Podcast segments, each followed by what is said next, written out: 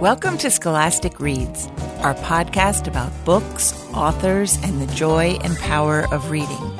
I'm your host, Suzanne McCabe, editor at large at Scholastic. Thank you for joining us.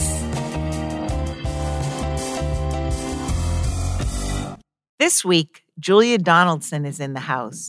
Born in Edinburgh, Scotland, Julia is an award winning children's book author, playwright, and performer. From 2011 until 2013, she was the Children's Laureate in the United Kingdom. Julia has written many wonderful picture books for young readers, including The Gruffalo, Princess Mirrorbelle, Stickman, and most recently, Zog and the Flying Doctors. Before we dive into our interview, we'd like to start with a special treat. When Julia and her husband Malcolm do events and school visits, they sing songs, put on costumes, and stage elaborate performances of Julia's books. We wanted to give you a little taste of that today. Here they are singing Zog and the Flying Doctors. Doctors, we're flying doctors, and we're ready to fly to you. We have plasters to conquer all disasters, so just call the flying doctor crew. Doctors, we're flying doctors, and we're ready to fly to you. If you're wheezing or if you could from sneezing, if you're colicky or coldy, measly or moldy, call the flying doctor crew. Welcome to the program, Julia. Thank you for being here. It was lovely to be here. I want to start by asking you about your childhood. I know you grew up in a Victorian house in London. That is many people's dream. Could you tell us a little bit about what your childhood was like? Yeah, well, first start, the house probably wasn't like this dream because it, it was a terraced house and it had a very pokey little garden. But the garden was on two levels, so my sister and I could pretend it was a theatre and act plays and things. and um, so, anyway, it, we the only reason my family could afford this house was because they bought it with my granny, and she lived in the top floor, and my aunt and uncle lived on the floor above us, and we were on the ground floor, which we had to because my father had polio. He was in a wheelchair. Um, so that's who there was. And looking back on it, of course, it was just something a lot of children don't have to grow up with so many different adults. Um, you know, my granny used to read us Edward Lear stories. My aunt um, taught us the terrible capitalist game Monopoly, which my father disapproved of. So, yeah, so we had lots of different influences. Your sister and you had quite the imaginations. Yeah, I mean, I think children just do really do. I know that, you know, we, we were read to a lot and um, we were sure that our cat, Geoffrey, was a prince in disguise and he was definitely going to marry one of us. We couldn't not quite sure which. Gruffalo was your breakout fictional character. Could you describe him for our listeners who may um, not know him? Okay, well, the Gruffalo is a monster, and um, at the start of the story, you think he's an imaginary monster because he's made up by a mouse to scare away the mouse's predators. The mouse says, you know, he's going to meet this terrible creature. And so the mouse describes him as having terrible tusks and terrible claws and terrible teeth in his terrible jaws and knobbly knees and turned out toes and a poisonous wart at the end of his nose. Various scary features. But then the Gruffalo actually turns out to exist. And the mouse then has to, to scare off the Gruffalo. Some of this had to do with the rhyming I uh, understand. Oh, yes, yes. I didn't have a picture of the Gruffalo sort of pop into my head. I just made lists of body parts and adjectives and matched them up. And yeah, that's how it worked. Tell us about the inspiration behind your picture book, Zog and the Flying Doctors. Well, Zog and the Flying Doctors is a sequel to another book which in the UK is called Zog, but I think here it's called A Gold Star for Zog. And Zog is a rather clumsy boy dragon who goes to dragon school in the first book. Um, but at the end of the first book, um, he teams up with a princess and a knight, and they become flying doctors. So I'd often wondered, you know, what what would happen to them. I, I don't usually write sequels, but this had been preying on my mind rather. So Zog and the Flying Doctors is the story of their adventures, you know, healing various sort of um, mythical creatures like mermaids and unicorns. Um, it's quite a feminist book actually because the um, the princess, you know, she wants to be a doctor, but in the book, in the course of the book, her uncle, who has very different ideas about girls, that they should wear pre- pretty frilly dresses and do flower arranging. You know, he locks her up in the castle, and the others have to have to try and engineer her escape. The book is sheer genius, I have to say. Her uncle's a king.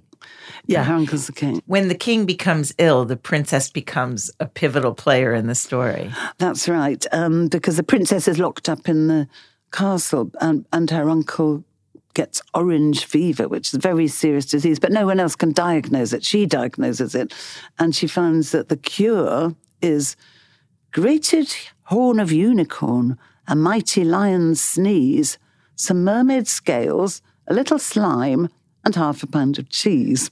So the other two go off in search of all the ingredients, and uh, I better not tell you the total. Okay, you know, we don't want to have a spoiler here. No. No, it's a it's a great story. What was your first thought when you saw Axel Scheffler's illustrations that accompany the story? Oh, I mean, I I know now that I'm always going to love what Axel does because he's so witty. You know, he just adds so many little touches, and because in in the book Zog, he's always been a clumsy dragon, and so he does terrible crash landings. It's always bang crash thump he landed, and that I repeat that line lots of times. And so Axel had the job of showing how you know, showing all these failed landings. So I'm just looking at a picture now where Zog's landed behind a rock and his hind legs are in the air. So, yeah, lots of lovely, funny touches like that. It's terrific. You've written more than 200 books. That's quite a lot. Yeah, well, a lot of them actually, I hasten to say, uh, go straight into schools. So I think probably the books you could get in the bookshops, there might be about 60 of those. Okay, only 60. Yeah, sorry. I'll try and I'll try and work harder. Well, you have phonics readers, which I'm interested how you make phonics fun for kids. Well, actually, I think writing, having a discipline like that, um, can produce quite fun stories because, like, for instance, one of the phonic books was I had to bring an E sound. Um, and so I had a story about 15 queens and eating cheese and peas and jelly and ice cream, you know, and then there's one queen who only wants a nice green leaf. So that's, you know, it's a similar discipline actually to, to writing rhyme, which is what I usually do. Tell us about all of your work. You perform and you sing in addition to writing books. Yes, in fact, it really started out the other way around. Started with the performing, I would say, because I um, always loved acting and I studied drama at university and and um, used to go busking and singing in the street. And then I started writing songs for special occasions, like I'd write a song about teeth for a dentist dinner. And you know, so I was more of a performer. And then, um, but then that turned into writing songs for other people to perform. And then, yeah, it was one of my songs for children called A Squash and a Squeeze, which became my first book, the words, not the tune. And um, so it's kind of gone full circle because I then started writing books, but I, I still love the performing. So my husband and I kind of half the time we're on the road. As we speak, we're in the middle of an American tour, you know, doing shows in bookshops and theatres and schools. What are some of the favorite reactions you get from your young fans? Um, well, they, you know, the, I think children love to be scared. so at the moment, we we've got a story. Well, we do the Gruffalo. We've also got a story called the Giant Jumperee, and it's about, um, you know, a strange noise, a strange voice coming from a rabbit's burrow. And we were in one school, very, very impoverished school, actually in St. Louis, and you know, when the children heard this voice, I'm the giant jumperee and I'm scary as can be, they all sort of clutching each other. And, you know, we have to, quite a lot of crowd control comes into it, actually. Mhm. That wasn't what I was expecting. That's funny. Now, you have a story called The Fish Who Cried Wolf. And in it, Tiddler, the fish, the main character, gets lost one day at sea.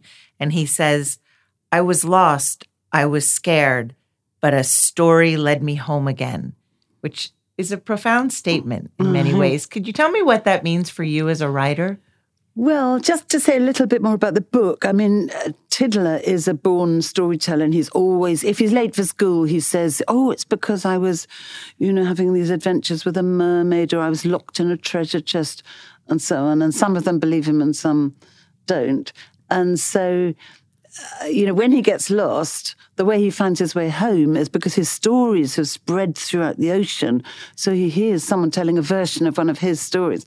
And I love that about storytelling that, you know, half, half the stories that children are listening to now, they probably came from, you know, India in the uh, Middle Ages or something like that. And the way stories can can travel the world and mean different things to different people. You know, I just I just wanted to celebrate storytelling.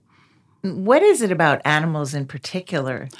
Well, I think and they're not really animals. You know, it's just like in Aesop, the, the hare and the tortoise. The hare is just it's just a metaphor. You know, the hare is just one of these characters that is so successful that they they don't bother. You know, and he goes to sleep.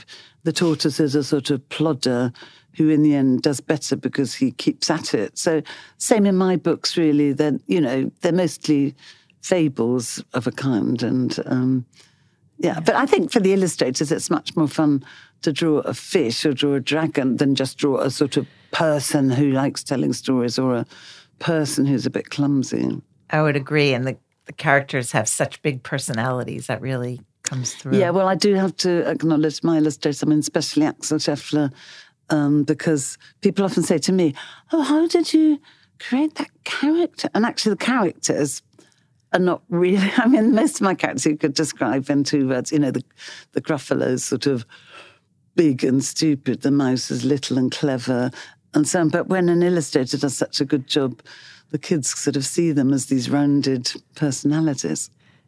Absolutely. You were the Children's Laureate in the UK from 2011 until 2013. What responsibilities did you have in that role, and how did the experience change you?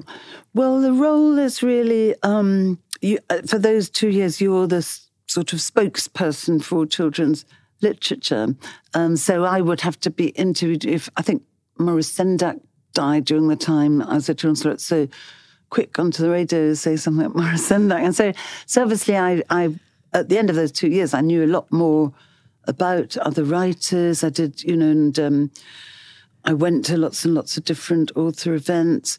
But my main two things one was libraries, and because um, I'm a passionate fan of libraries, and unfortunately in the UK, a lot of libraries are disappearing or librarians' jobs are being axed. So I did a library tour, and in the library tour, my other big thing came into it because I would get classes of children to come.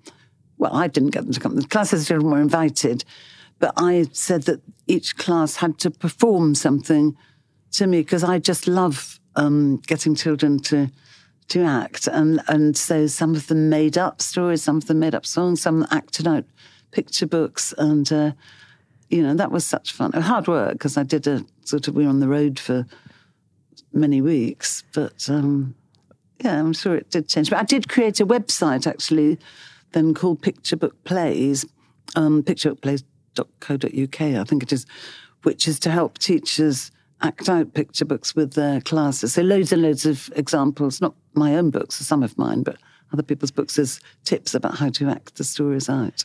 I think Maurice Sendak would be proud. now tell us about your writing process.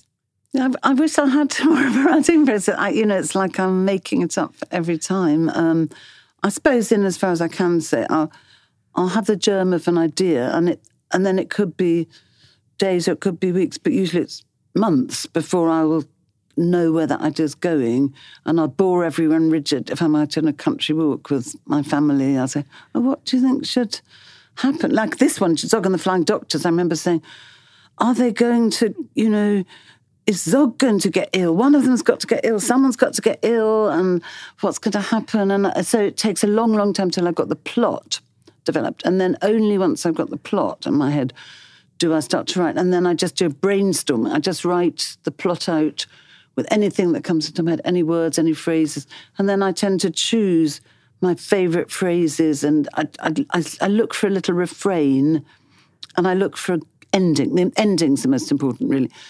If you can't get a good ending, it's no point writing the beginning. So then I have to chuck loads out of the window, loads of little phrases I liked if they don't fit the meter, the rhythm.